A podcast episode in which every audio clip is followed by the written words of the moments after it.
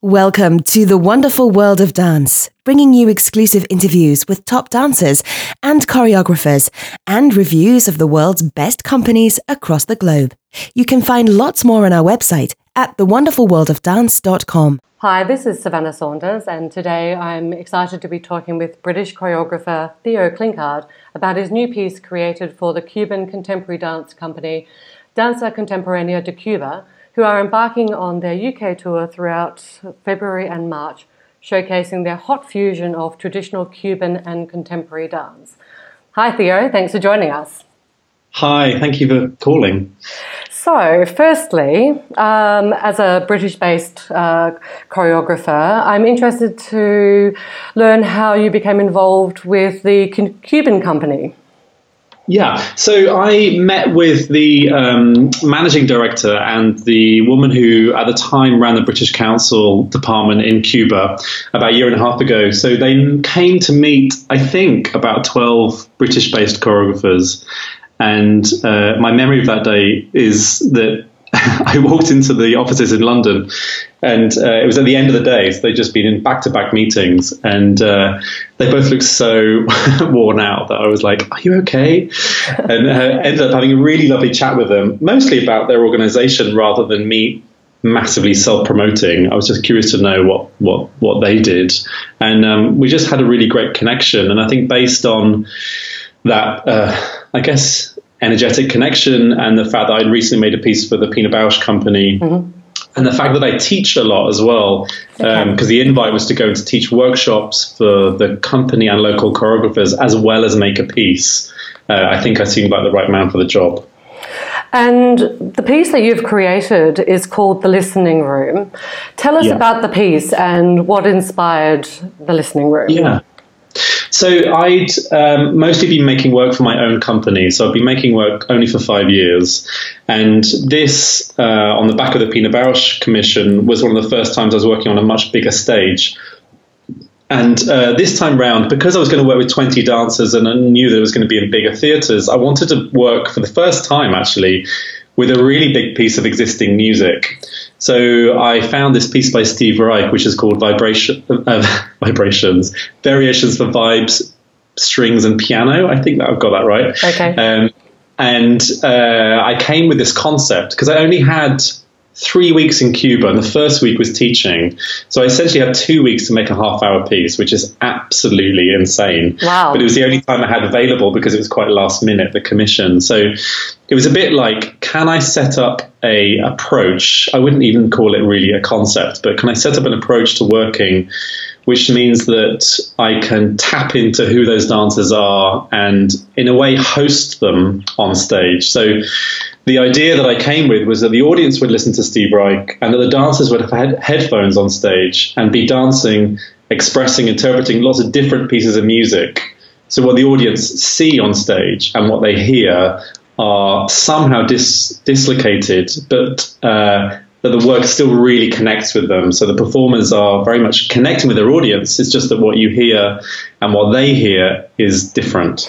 So, yes, sounds like a, a visual and an audio challenge almost, a bit of a... Exactly. So it was like, how can I make a situation? Can I make a dance piece that's like a situation so that the audience are essentially implicated in that situation? They are invited to witness and be curious about how this is operating as a piece of work, rather than, let's say, create the dancers being the large piece of music. So rather than it be a big visualization of the music, I wanted to make it appear that the music was being played to their dancing, rather than them dancing to the music. A bit of, you do, yeah. It's sort of like a reverse experience where the audience has a responsibility to participate almost. Yes, exactly. So I've been making work on a much smaller scale and really celebrating proximity and detail and connection and empathy with the audience. So my challenge with this was how can that kind of elastic connection work across a bigger space in a way?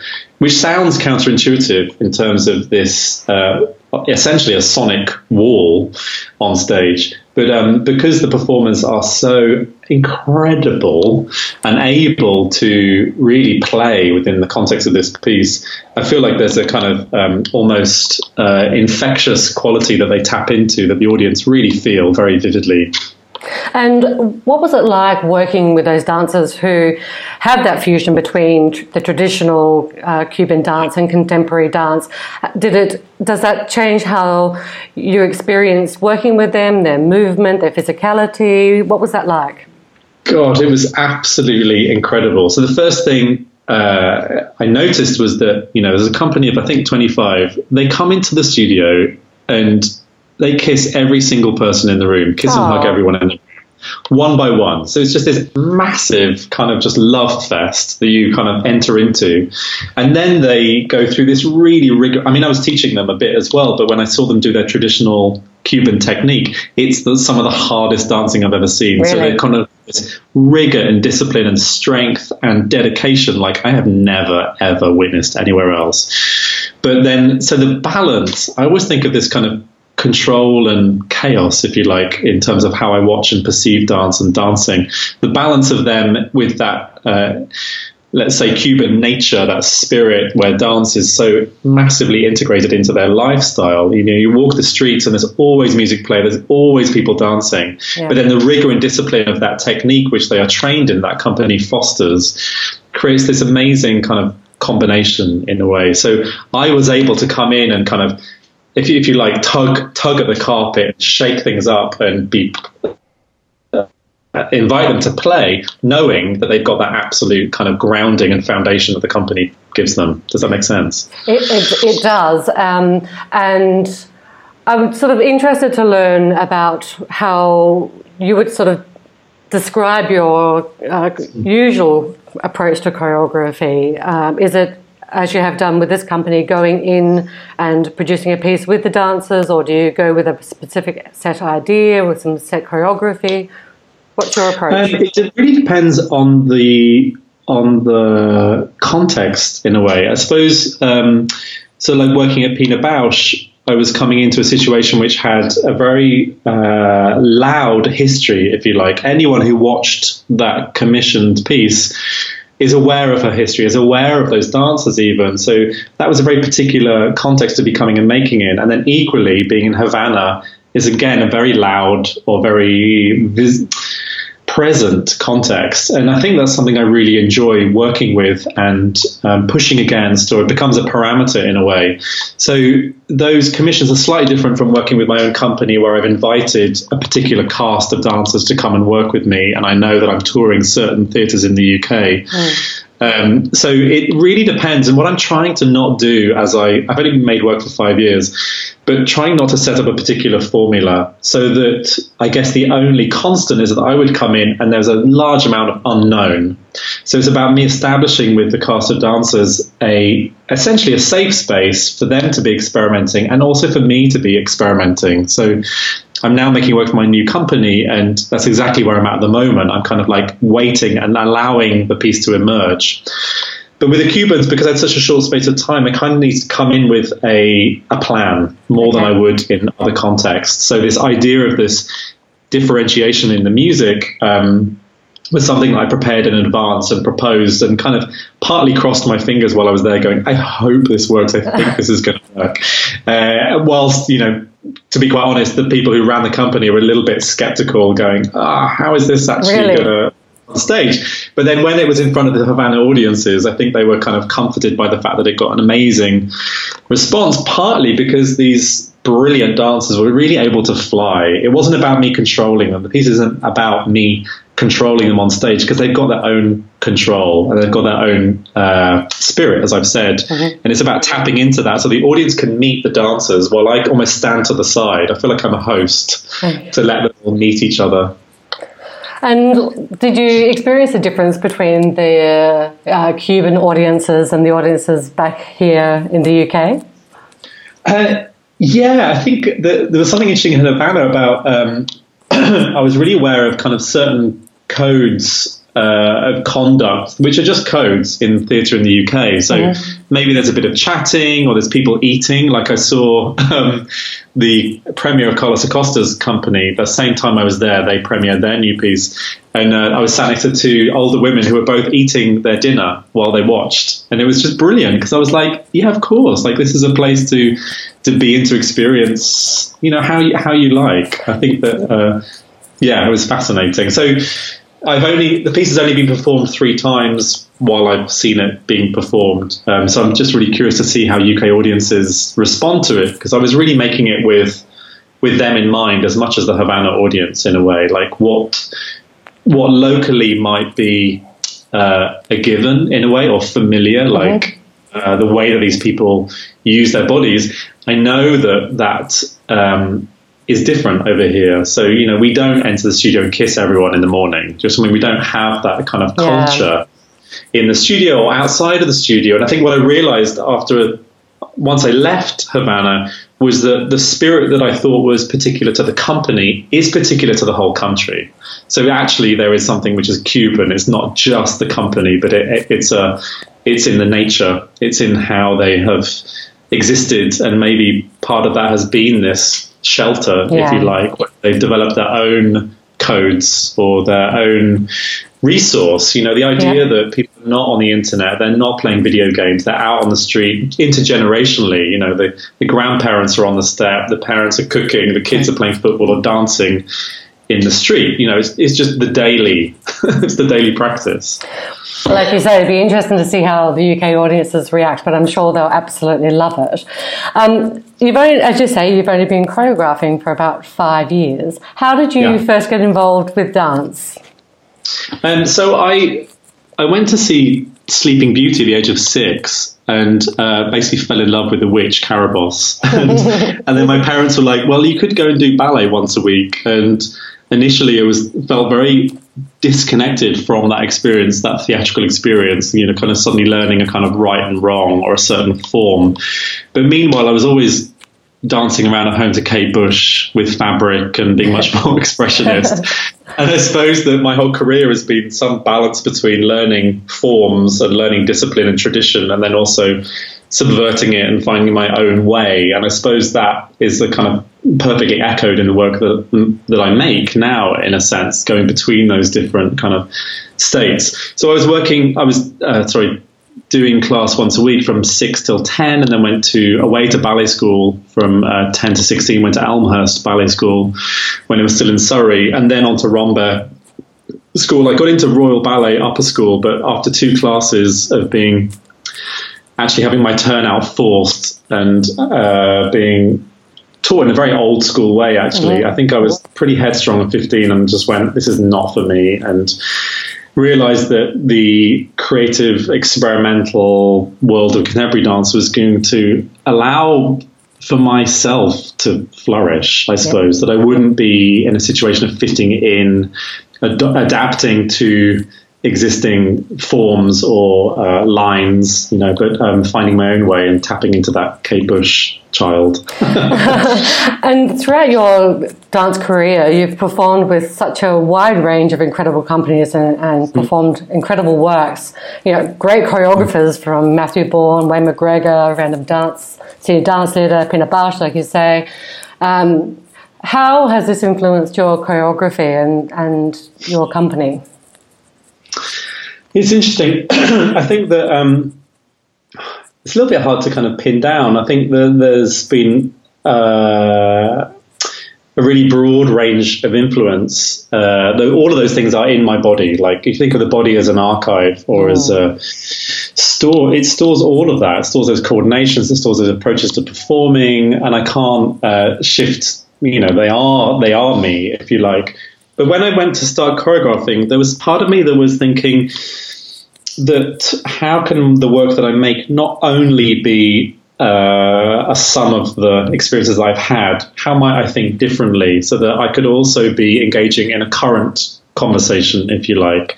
How could I tap into what questions other choreographers might be asking across Europe and uh, make sure that the work that I was making was kind of of the moment, mm-hmm. if you like? Not that those people aren't of the moment, but I guess taking a little time to understand what might be, um, I wouldn't call it a signature, but other people might, like mm-hmm. what might my thing be. And at the time that I started making work, it was, there was an interesting shift from a lot of people who'd be making what some would call more abstract contemporary dance of the nineties that I kind of was born in, graduated into. Um, a lot less of that was being made, a lot more dance theatre was being made in the U K, or more narrative-based pieces with very strong subject matters, rather than people looking at the form, um, the kind of formal principles. And um, I suppose I was thinking, I need almost to get back to knowing that dance is enough, in the way that I wouldn't listen to music and its value system be in, oh, this sonata seems to be about food, therefore it has its value. It's like, this sonata is this sonata, and it tells me something. I don't identify through the meaning and understanding of it in a kind of cognitive way, but it, it changes my body. My body feels different as I listen to it. So I could dance.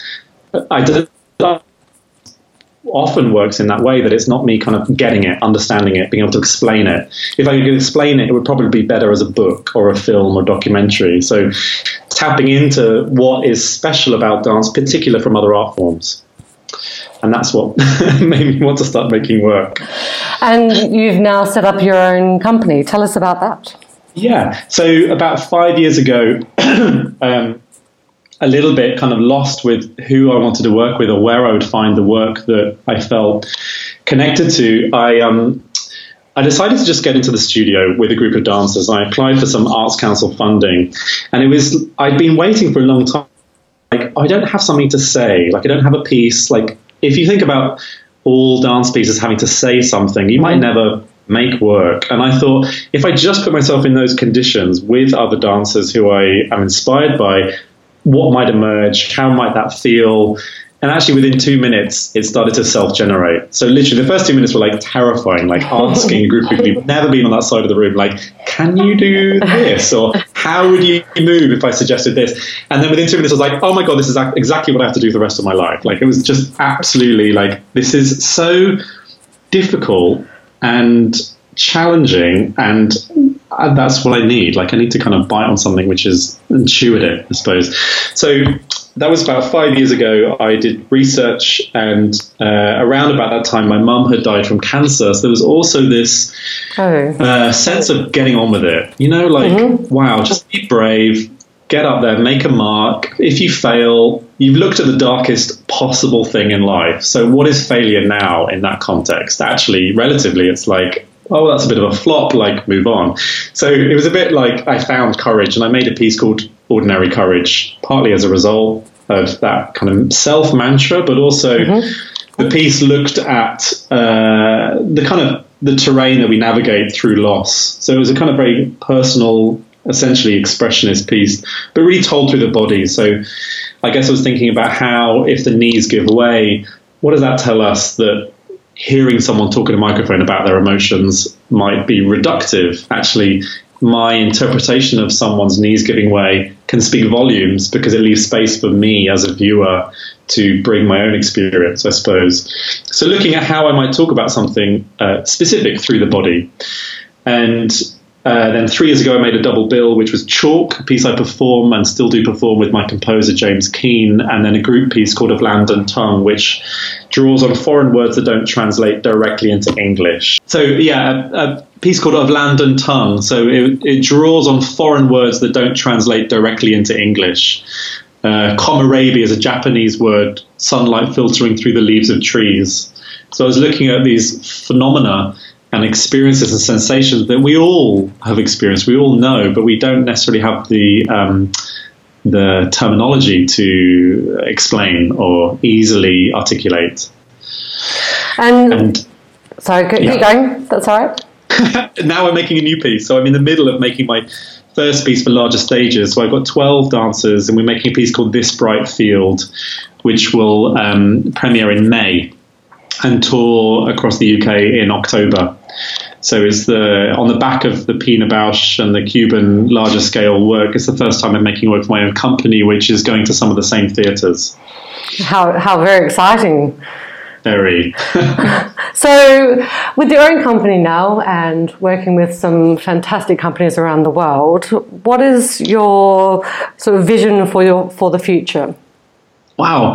Um, so what is what is becoming... There's a word practice, which I did, didn't really I connect with or identify until about two years ago. And it's a it's a term we use a lot now in contemporary dance, but it's relatively new. I didn't I never studied academically. I have no theoretical training. I, I've just been dancing since I was seventeen when I started with Matthew Bourne. So it's really mm-hmm. been a practical, physical engagement with the form rather than analytical, theoretical. But as I as I understand it, uh, practice for me is is a uh, it's one of empathy. So it's seeing how the body might communicate to another body, the dancer to an, the person to another person, what might information and communication might there be through the body, which may be what other people might be really addressing the uh, the stimulation of the eye, the impression on the eye, like, wow, I didn't know the body could do that, or like dance being uh, attended to through time because it's impressive. Or other people might be dealing with it because it's very heady and smart and wise and clever. And I guess there's part of me kind of going, what does what can happen through body to body empathetically? How might I think about myself in the world differently by what I experience through performance on performance, I suppose, performance on stage. So that's been the kind of thread through the works that I've made, even through the listening room as well, the Cuban piece. But the uh, the focus at the moment is on this new company work, which will tour and hopefully kind of help break into an overseas uh, touring circuit. I'm really kind of trying to desperately grab Europe mm-hmm. as we seem to float away as an island. I'm like, no! Oh my God, completely. Clawing my way back to a connection a network, which is... Um, yeah. You know, so that there's cross-influence and that I can be with the other, you know, with difference, yeah, with diversity, rather creating a bubble for ourselves yeah. and uh, it's desperately sad state that we're in. And I, I guess this is where I feel is partly looking at that political context. I can't be making work in a void now. You know, it's I'm really... trying to work out where we are at. What is it to make work now? What is contemporary now in this current climate? And not having made a work for eight months, that's eight months when the world changed. Yeah. And that's really part of the, the new work. Um, yeah. It, it will be really interesting to see how your work responds to this new world in which we are unfortunately entering, um, and that question all about uh, you know, what is contemporary, you know, what what what are we trying to articulate through dance, what are we looking to experience as an audience member, and where do we want it to take us, and where are the boundaries? It'll be exciting to see. Yeah, I, it's for me it's also about building community. It's about how can How can dance, in the way that it asks you to sit with a group of other people to witness something which is not uh, easily or working in a specific, working with specifics, you know, it's, it's open-ended and it's left for your interpretation.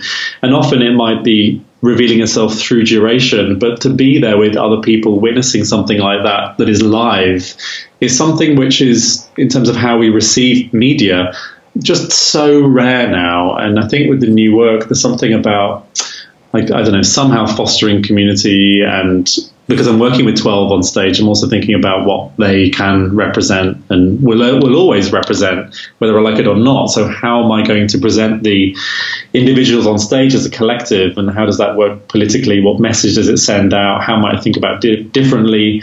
What is it to do with unison? You know, what is that? Like, there's just so many yeah. questions at the moment about what that might be reflective of, and is that the message I want to put out? You know, how do I leave room for diversity, and what message does that send out? You know, it's everything is heightened, I suppose. The, our reading is heightened.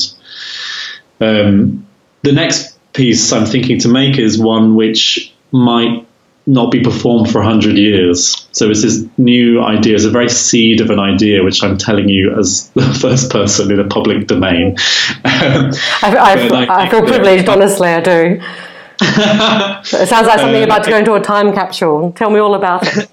Almost. It's like make, having a process, making a work which is I would tour a lecture demonstration of the process, but this piece would be taught on for one hundred years between students and teachers, possibly in an education institution, and that it would, I would be setting up connections between uh, people passing on a work. I'm thinking of it being like the Sleeping Beauty mm-hmm. uh, project or something like that, that it's a, the piece is a, it publicly asleep for one hundred years, but that it's um, a bit like the way ballerinas would pass on their roles, yeah. that is working verbally rather than using technology.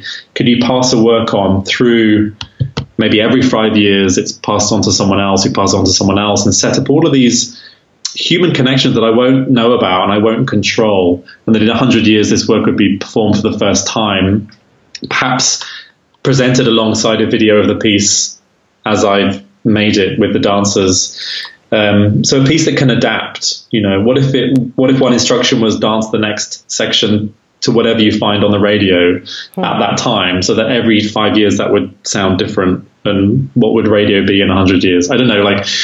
To also think about empathetically, what is that audience in one hundred years? Is there going to be one? Is there going to be a thirst for contemporary dance in one hundred years? What political setup have we got now? What seeds are there in place, foundations, that would allow for there to be a dance scene in one hundred years? So it's a free, looking- a, a free dance scene. uh, as, as in, as in uh, the freedom to create as opposed to a controlled environment. Who knows in one hundred years what the Gosh. arts would look like. I think I have to say that this is uh, an astoundingly brilliant idea, and I think it would be a really interesting and important um, experiment to see yeah. how how the arts will be translated between generations, and how, when it's finally revealed, perhaps in one hundred years it will make society question itself or ask questions of how they got to where they are. And exactly, I think I think there's this thing of time. I just know at the moment to think in a different time frame, a much longer time frame, feels somehow emotional to me, because it's in one sense hopeful. You know, it's mm. uh, it makes you question where we're at now and what what's in place that might. You know, I don't know. It's it's an odd time to be living in, and I think that the more that I respond to and reflect the bigger picture rather than work within a kind of dance bubble or arts bubble or liberal bubble. Mm-hmm. You know, how can I be looking outwards to make something which is still personal and reflective of me, but that is not existing within a, yeah, in, in its navel-gazing way, I suppose. Well, I think you should definitely do it for, for what it's worth. I think that would be a really interesting ex- uh, experiment. I, I do. Mm. And, you know, it's, it's also for me about like making something very small, having made a big piece for twelve dancers, to also just disrupt that expectation that now that's what I do. Like this next piece for my company and the Cuban piece, you know, it's not like I'm now expecting to have landed on that scale. Like mm-hmm. it depends. It's interesting for me based on the project. I suppose that's also a thing for me, like to, to zoom into something much smaller with a small audience might feel like the right next step. To do something slightly different. Yeah. Yeah. Well, look, there's one final question I, I, I want to ask um, that yeah. I always like to ask uh, when I speak to amazing uh, creators like yourself. It's about what advice you would give to other aspiring choreographers um, mm. that, uh, or words of wisdom that you would pass on, like you're talking about with this potential piece, to the next generation who would listen to you and think, wow, you know, perhaps I'd like to to be where he is one day. Gosh, that's a massive question. I have loads of thoughts and I might ramble, but um, Feel I, free. Think that there's something, I think there's something about getting politicized at the moment. I mean, not that all work has to speak politically, but just to know where you're at in the bigger picture, I suppose, what your thoughts are, that your reading might be as important as your tondues. You know, that your tondues, I haven't done a tondu for years, I don't know what I'm talking about. But uh, uh, engaging, be an engaged human, be an engaged citizen. Do you know what I mean? That we don't uh, separate ourselves or... I don't know, as soon as I say this, I start to think about the extreme and the opposite, but, you know, it, there's there's a variety of work that could be made. You know, all work has to be politicized, but just to work in an engaged, outward-looking way, but also to kind of work from the personal, I suppose, and that you're listening to your own to, you know, I guess to see as much work as you possibly can to understand the field, but then also to kind of listen to what makes sense for you.